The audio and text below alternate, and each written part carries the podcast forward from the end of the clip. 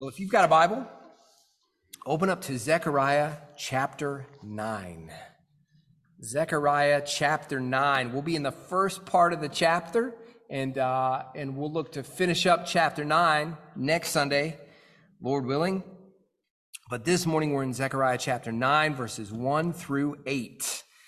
We continue on in the series in uh, Zechariah this minor prophet that's there at the, the tail end of the Old Testament. It's page 748 if you're using one of our hardback Bibles.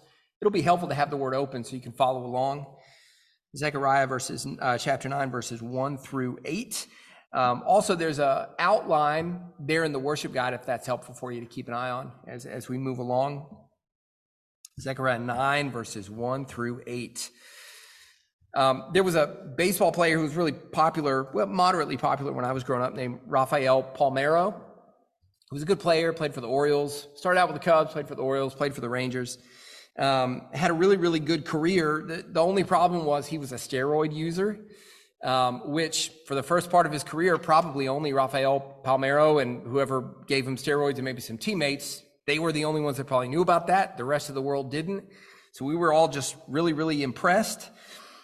But when they started testing players regularly in the 90s and in the early 2000s, uh, Palmeiro knew that most likely he, he was going to get caught, and then he did. So he had a couple of tests in a row that were positive tests, and Major League Baseball let him know hey, so you're going to be in trouble for this. Now, they didn't make it known public right away, but he knew that that, that was coming. And in fact, that was in the run up to him getting his 3,000th hit which is significant. And so when that celebration happened, Palmeiro knew I'm about to get in trouble, but nobody else knew about it publicly. And, and he talks about how he just tried to not think about it, which you can put yourself in his shoes. What a hard thing. There's this exciting event going on. You got your 3000th hit, and, uh, and there's a big celebration from the team and the organization and the fans. But, but in the back of his head, he knows that, that he's about to be uncovered as somebody who, who would use steroids and, and was sort of a sham and all of that would, would be taken from him. Well, well, one day every one of God's enemies will be in that same situation. So even though, even though as sinners, even as non-Christians, we understood our sin, we understood there was a way that we were rebelling against the Lord. The thing about the, the non-believing heart is uh, it suppresses that truth. But one day God's judgment is coming and every human will have to stand before the Lord. And, and that's really what our passage this morning is about. So, so hear the word of the Lord, Zechariah 9, 1 through 8. This is what we're told. The oracle of the word of the Lord is against the land of Hadrach, and Damascus is its resting place. For the Lord has an eye on mankind and on all the tribes of Israel, and on Hamath also, which borders on it, Tyre and Sidon, though they were very wise. Tyre has built herself a rampart and heaped up silver like dust and fine gold like the mud of the streets. But behold, the Lord will strip her of her possessions and strike down her power on the sea, and she will be devoured by fire. Ashkelon shall see it and be afraid. Gaza too, and shall writhe in anguish. Ekron also, because its hopes are confounded. The king shall perish from Gaza Ashkelon shall be uninhabited. A mixed people shall dwell in Ashdod, and I will cut off the pride of Philistia. I will take away its blood from its mouth, and its abominations from between its teeth. It too shall be a remnant for our God. It shall be like a clan in Judah, and Ekron shall be like the Jebusites. Then I will encamp at my house as a guard, so that none shall march to and fro. No oppressor shall again march over them. For now I see with my own eyes. Okay, well, we're going to see four main points in our in our text this morning. They're listed there in the outline. The the first one we're going to see from this passage, God is against sinners. The second point we're going to see the world will distract itself from thinking about that fact. They'll distract themselves from the thought of God's judgment. Third, a sinful world will have no defense against God. And finally, because of the gospel, God chooses to save people from among these enemies. So, the first point we see in this passage God is against sinners. Now, in a way, we're going to see toward the end of our passage that God isn't against sinners. So, in God's amazing grace, He decides to save a group of sinners from among humanity. So, so there's a way in which he is extremely for sinners. But in another way, God is against sinners. And we know that generally, but we know it from our passage because that's basically the exact language that's used about God here in verse 1. So in verse 1, we're told the oracle of the word of the Lord is against the land of Hadrach. Well, right off the bat, let's talk about that word oracle. We don't use that often. So what's, what's an oracle? Well, we have that language here. It, it talks about what we read in chapter 9 through 11. So the next couple of chapters, this is all one oracle that God gives. And then we have another oracle that opens up chapter 12 and, and runs through the end of the book. So, what's an oracle? Well, it, it looks like there God is talking about a, a prophecy uh, about the future uh, and sort of like a proclamation about his judgment in particular. So, when he proclaims his judgment, that's what we're to understand here by this word oracle. And, and that's a that's a weighty thing when God proclaims his judgment against a group of people. In fact, that word oracle, sometimes, sometimes it's uh, translated as burden because God's word about his judgment is, is heavy on people. So it's a proclamation about God's judgment. And these oracles we have in Zechariah, just like all of scripture, they're from the Lord. That seems pretty clear. We see it in verse one, the oracle of the word of the Lord. So the words of this oracle, they're, they're God's words. And God's word is attached to God. They're inseparable, right? The one is, is the other. That's why it's such a silly thing when, when somebody might say they love God, but then they disbelieve and disregard his word. That doesn't make any sense. That's, that's not a logical thing. It's, it's illogical because God is so tied to his word. It, it would be like saying, Hey, I really value this teacher. I just don't believe a thing that he says. That doesn't make any sense, right? You can't value a teacher, quote unquote, but not believe any of his words. Well, it's the same thing with the Lord. God's word is, is directly, inseparably tied to God. So when verse 1 says, the oracle of the word of the Lord is against the land of Hadrach, I understand that means that God himself is against those people. God himself is against the land of, of Hadrach. And again, this is our first main point. God is, is against, he's opposed to sinners. And it's, it's not just this one land of Hadrach that, that God is against. Look down at verse 2. And on Hamath also, which borders on it, Tyre and Sidon, though they are very wise. So God's word of judgment, his oracle, it's against these places too that he just lists, but but there are more. Verse 5. Ashkelon shall see it and be afraid. Gaza too, and shall writhe in anguish. Ekron also. Now, these are all nations that geographically surrounded God's people, that were kind of around them if you looked at it on a map. And God is against the people in these places. That's what we're told here in, in Zechariah. So why? Right? Why is God against these people? Well, it's because of their sin. And that's implied throughout, but we see it explicitly in verse 7. So look over at verse 7, talking about these different groups of people. The Lord, the Lord says, I will take away its blood from its mouth and its abomination from between its teeth. Okay, so, so what's that mean? Well, that word abomination in the Old Testament, it's almost always used to talk about idol worship.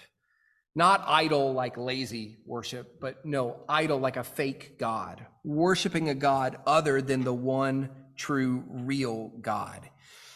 And, and we know that in some of those nations, in, in their religious rituals, they would drink blood, or some of them would eat meat that had been offered to their idols that hadn't had all the blood cooked out of it. That's a thing that we read about pretty regularly from these other nations in, in the Old Testament. So, all that to say, verse 7 is pointing us to, to the idol worship of these other nations, that they would worship these, these fake gods and not the one real God.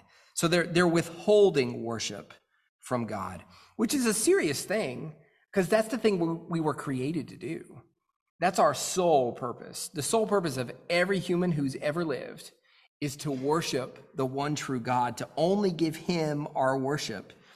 But these folks, these nations, they're giving the worship that God deserves. They're giving it to fake gods. But see, on our own, that's what humans do. This is what Paul says in Romans 1. He says that, that people trade the worship of God for, for the worship of fake gods. He says, For although they knew God, they did not honor him as God or give thanks to him.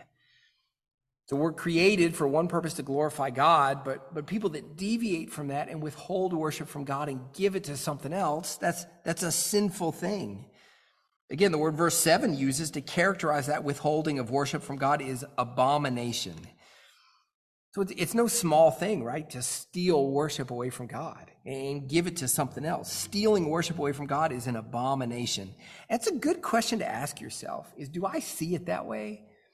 Do I take that as seriously as the word takes it, as the passage we have this morning seems to take it? Am, am I aligned with scripture in how serious I think it is to withhold worship from God and give it to some created thing? And more important than that, what are the created things that I'm tempted to give worship to other than the one true God? There's a New Testament scholar, his name is Don Carson, D.A. Carson. Uh, we actually have a, a, devotional by him called For the Love of God that's back on the bookshelf. It's great. But, but he's given this great definition, uh, definition of an idol where he says it's, it's anything other than God that we're tempted to, uh, to seek our happiness, our hope, our significance, or our security. So, those four things, if we're trying to get those things from something other than God, our hope, our happiness, our significance, or our security, then that's a thing we're treating as an idol. We're treating a created thing the way we're only supposed to treat the Lord, who's the one where we are supposed to get our hope, happiness, significance, and security. So, with, with that rubric, you can kind of think about that and think, okay, with that in mind, what created things am I tempted to worship?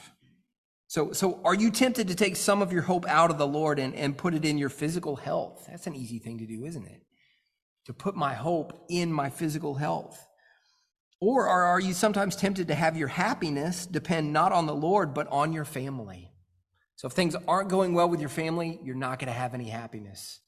And when things are going well with your family, despite the way you feel about the Lord, you, you have lots of happiness. Or are you tempted to see your significance not in your status as a child of God through your connection to Jesus, but instead through your skills at work and the kind of employee you are or what you're good at. You see your significance primarily there.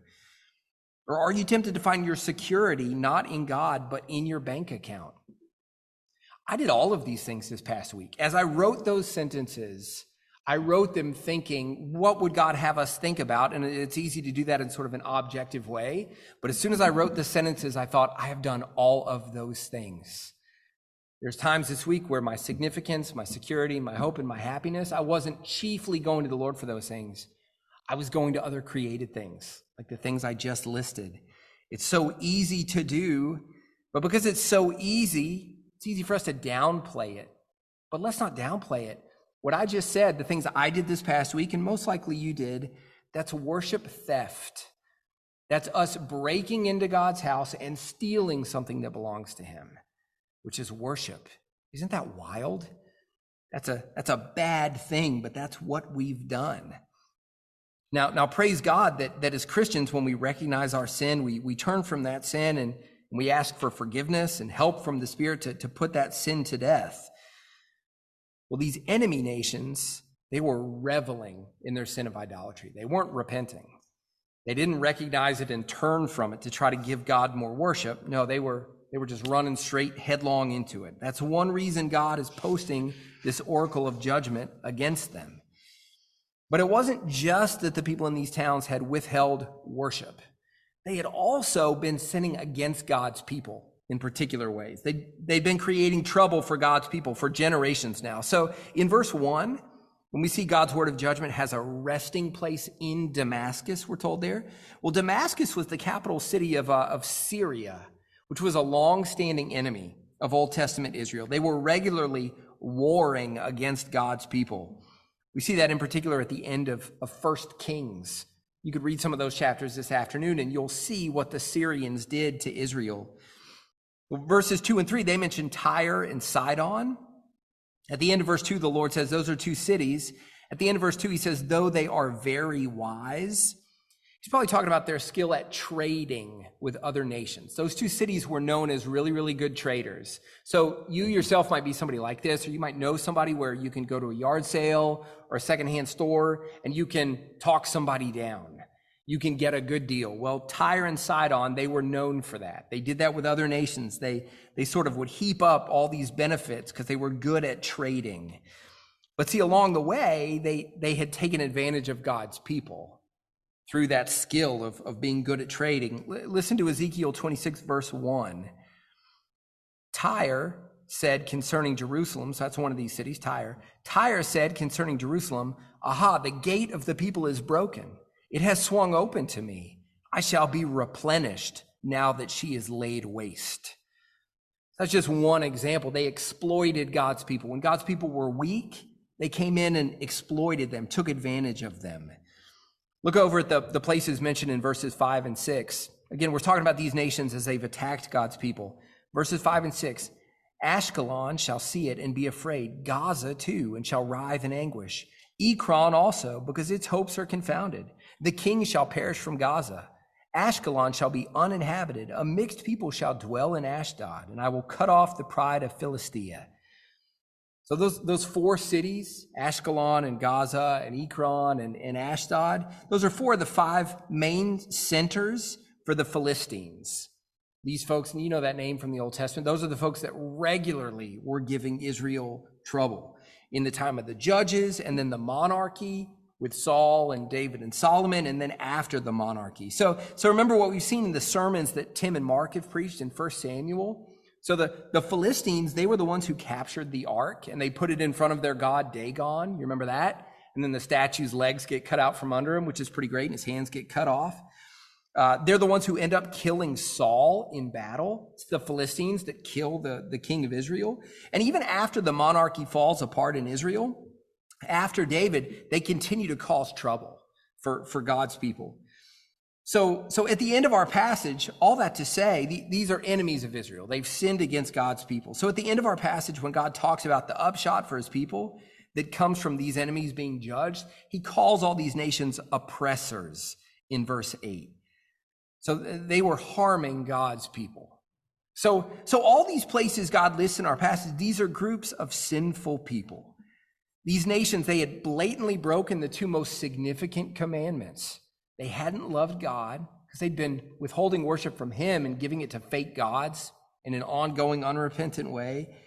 But then they'd also hated their neighbor, the Israelites, God's people, by regularly attacking them, taking advantage of them.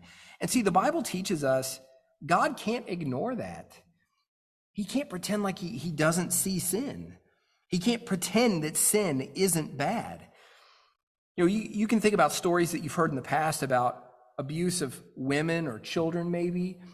And stories like that, if it has this component, it's always the worst part.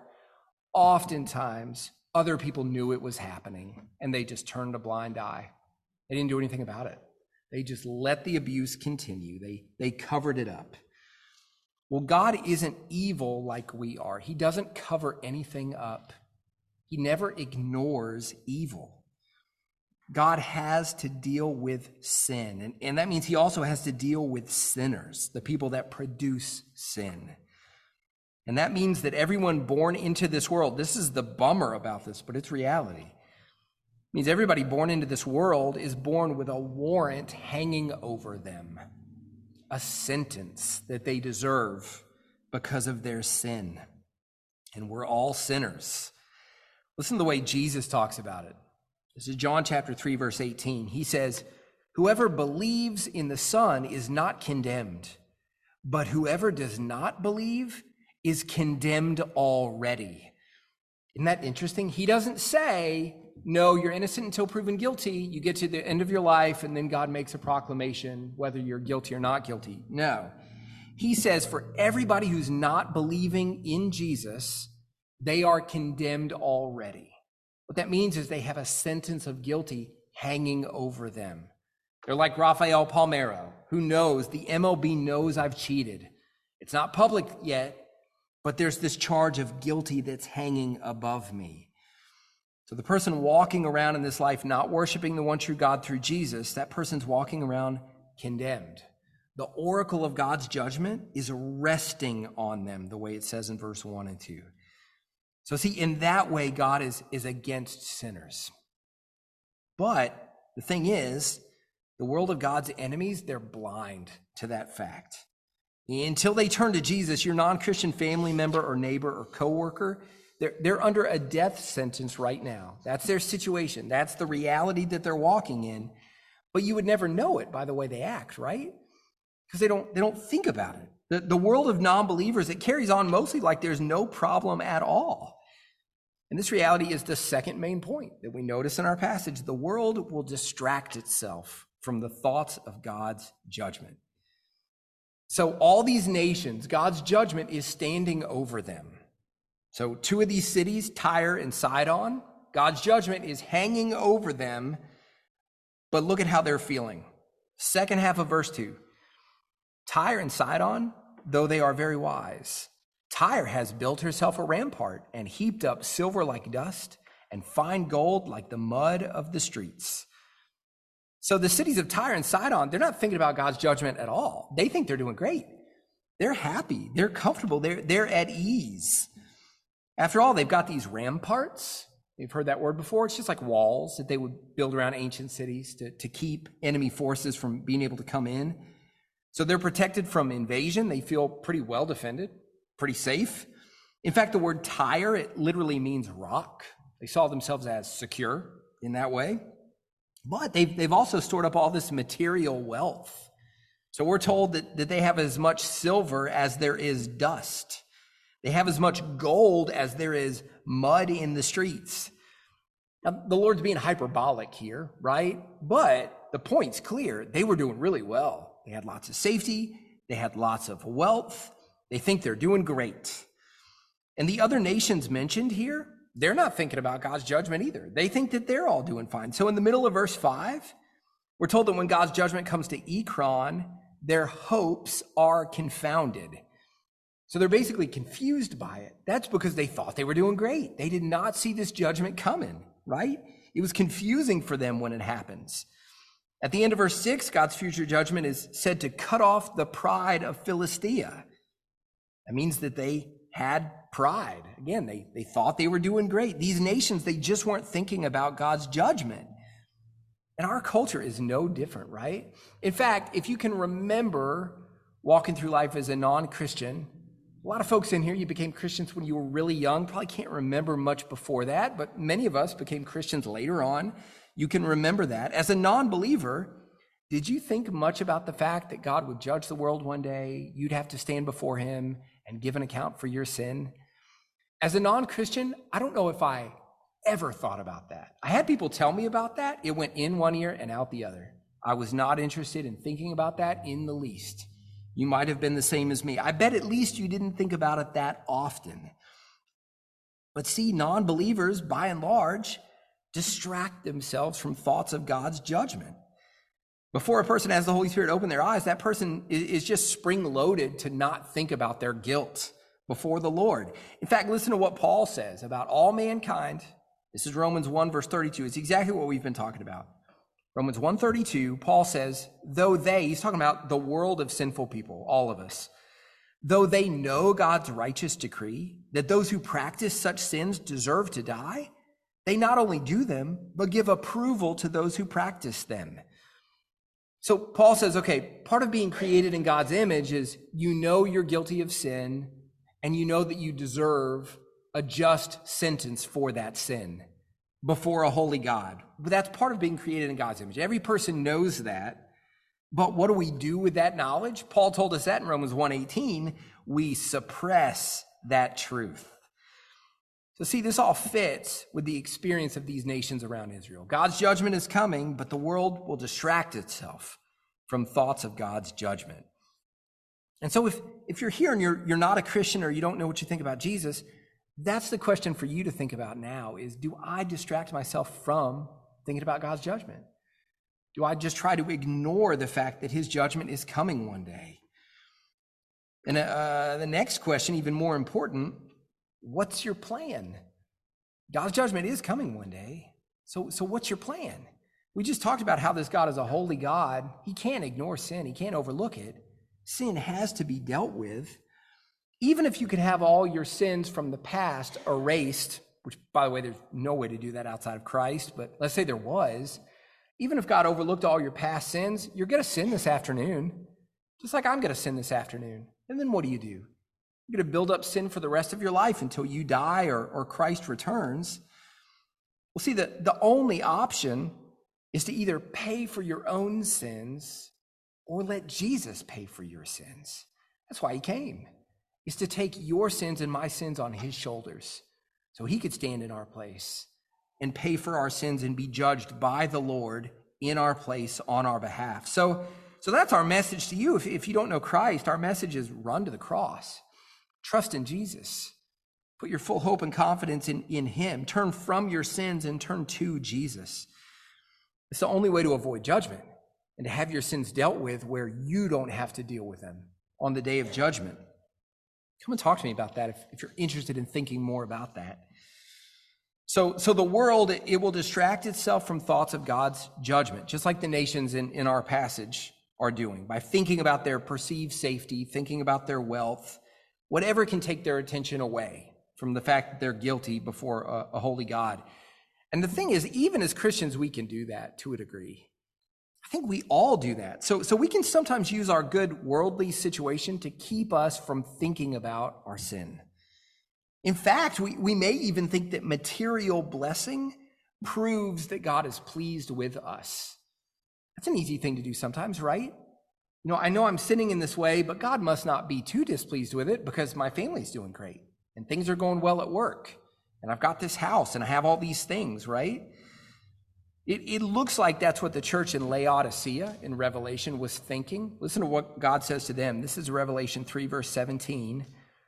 And the Lord says, For you say, I am rich, I have prospered, and I need nothing. You're not realizing that you are wretched, pitiable, poor, blind, and naked.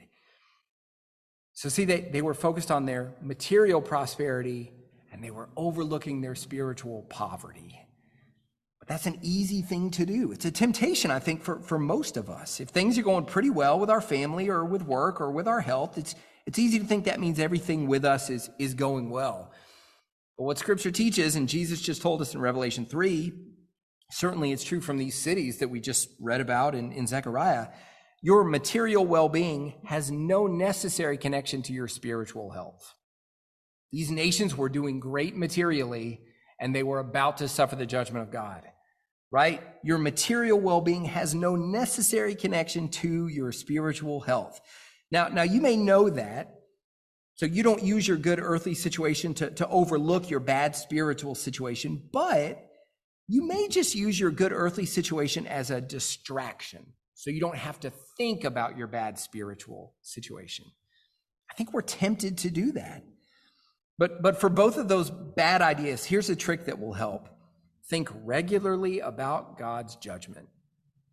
So if you're tempted to overlook your sin and distract yourself by just thinking about the good things going on in your life and let that lead you to overlook your sin, think regularly about God's judgment. That's a remedy that will fix that kind of thinking. It's, it's obvious that if Jesus returned tonight, and, and all of a sudden you're standing before the Lord, it's obvious He won't care how much money is in your bank account, right?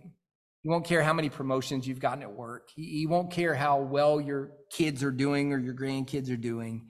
No, what He'll be concerned with is your spiritual health.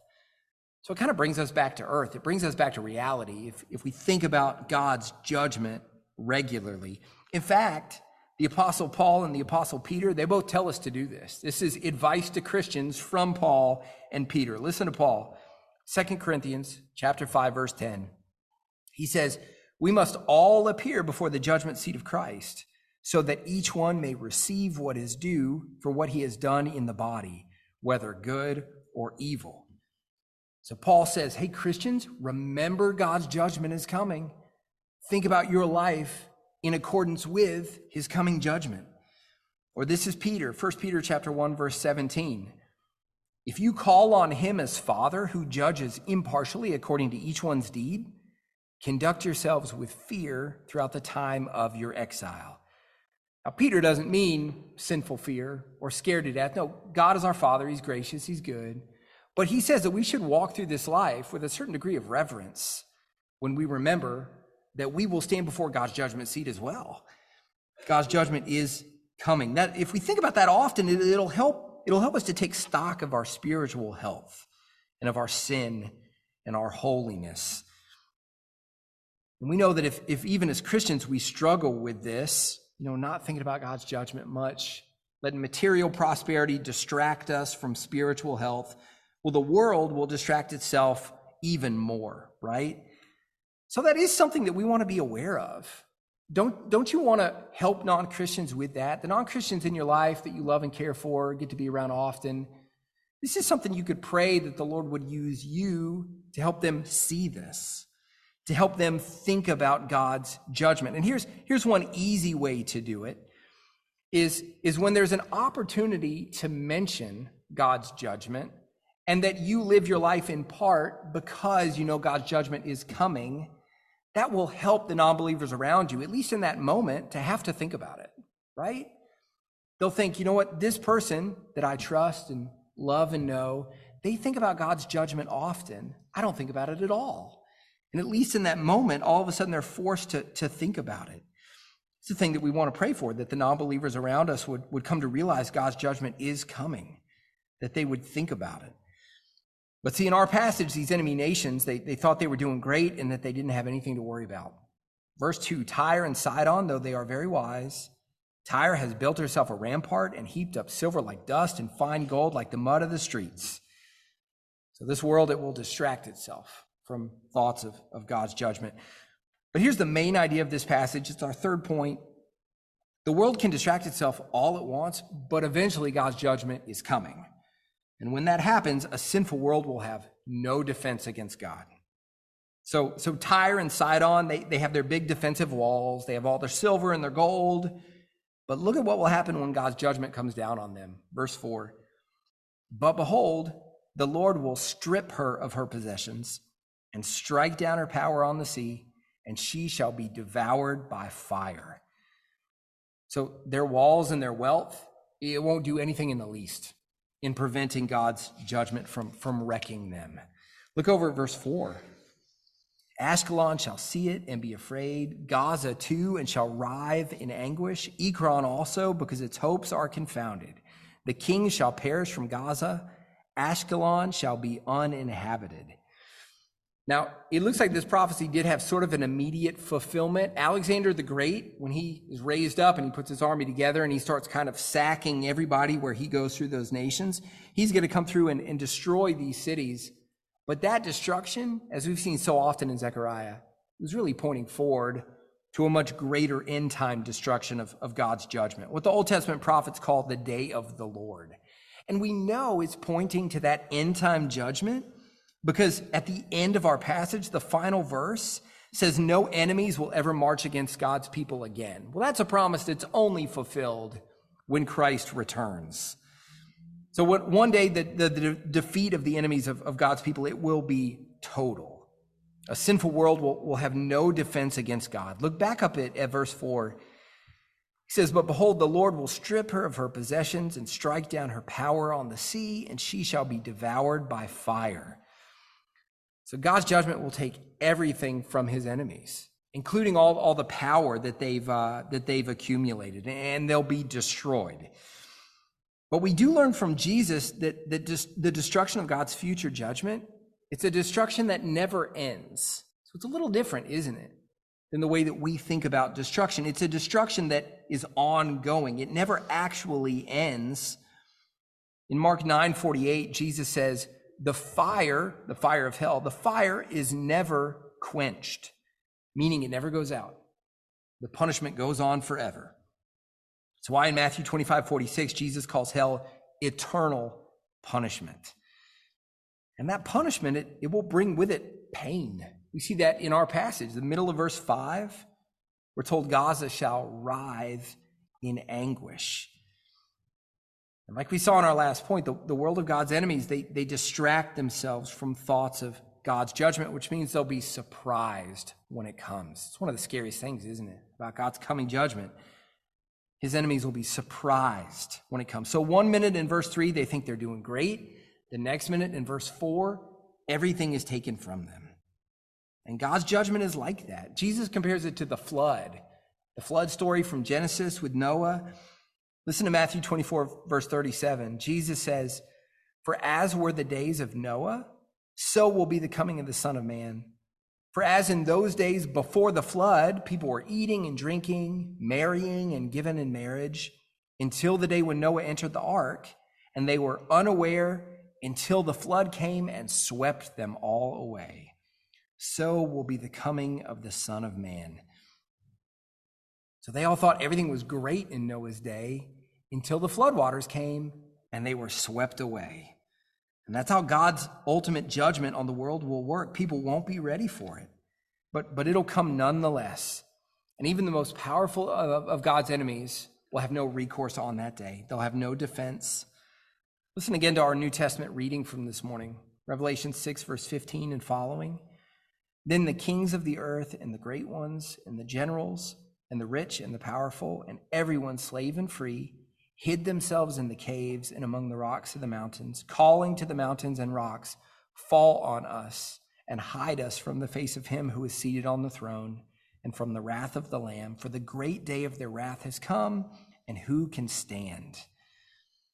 And see, all of this is, is good news for us as Christians because in this life, we have enemies and they are powerful. And so we look forward to the day where they will be destroyed. They would continue to attack us forever unless God destroys them. Just like the nations around Israel here in this passage would have continued to attack them. So, so who are these enemies? Well, we read about them in our congregational reading from Mark chapter 4, the sower and the seeds. You could, you could look back in your worship guide if you want to and, and look at that passage. Remember, one kind of seed, it doesn't survive because of Satan. It's one of our enemies.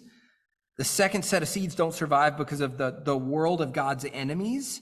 Jesus talks about tribulation and persecution as the world attacks Christians. That's a second enemy. And the third set of seeds doesn't survive because of our own sinful nature, the, the desire for riches and other things. That's our sinful flesh. So those are our enemies, the world and the flesh and the devil. They're, they're regularly attacking us.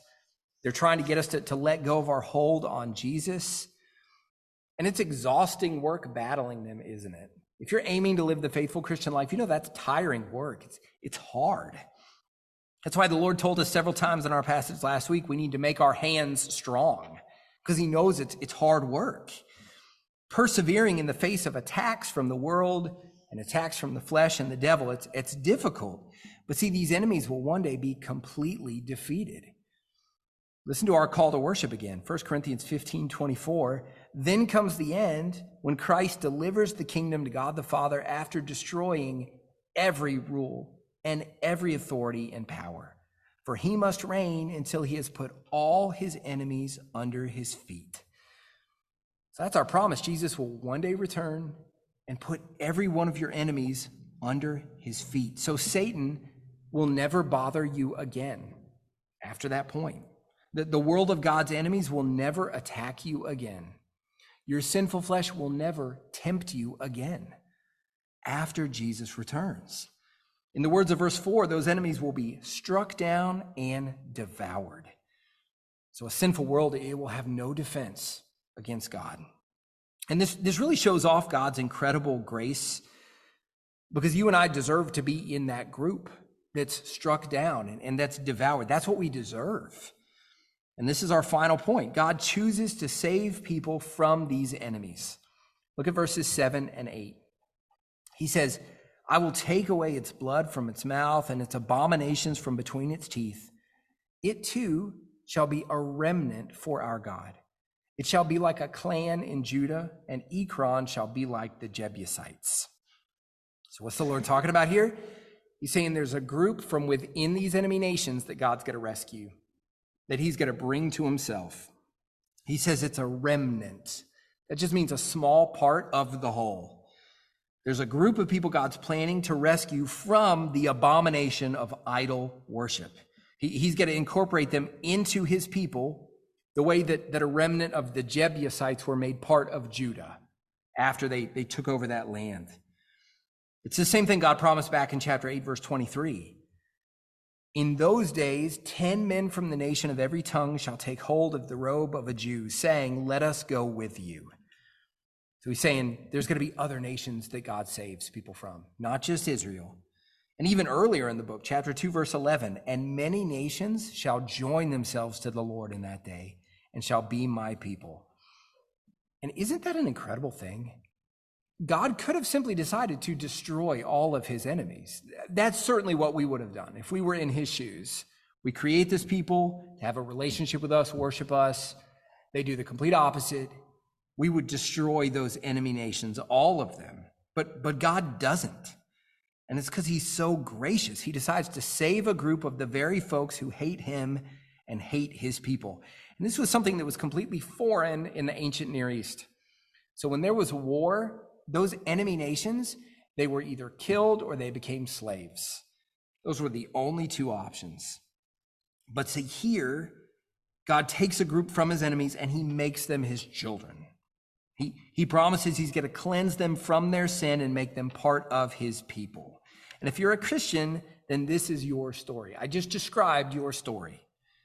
This is Revelation 5, verse 10. While we were enemies, we were reconciled to God by the death of his son. And some good news for us is once you've been reconciled to God by the death of his son, you can never be his enemy again. And he will protect you and preserve your spiritual life. Look at, look at the final verse in our passage, verse 8. God says, Then I will encamp at my house as a guard, so that none shall march to and fro. No oppressor shall again march over them, his people. For now I see with my own eyes. So if you're a Christian, God, God will see to it that none of your enemies will, will overcome you in this life, and he'll see to it that they are all one day completely destroyed. So this is the oracle of God in our passage. Because of your sin, you deserve to be judged, but because of God's grace, not only will you avoid judgment, because of Jesus Christ, God will one day judge all of your enemies. Verse 8 Then I will, then I will encamp at my house as a guard, so that none shall march to and fro. No oppressor shall again march over them. For now I see with my own eyes. Let's pray together. Father, we're so thankful for this good news of the gospel. We know that we deserve to be judged, and we marvel at the fact that you have chosen not to judge us, but you have saved us that you've brought us to yourself through Christ. Not only that, but now you guarantee our safe passage through this world where the devil and our sinful flesh in the world is attacking us, trying to get us to let go of Jesus. You guarantee us safe passage through this world into the next. And in the next world, Father, all of your enemies, all of our enemies will be defeated forever. We're so thankful, Father, that our labor isn't in vain, that we do have a firm, sure hope that we get to look forward to. And we're thankful, Father, it's all built on your unchanging word. And it's in Christ's name we pray. Amen.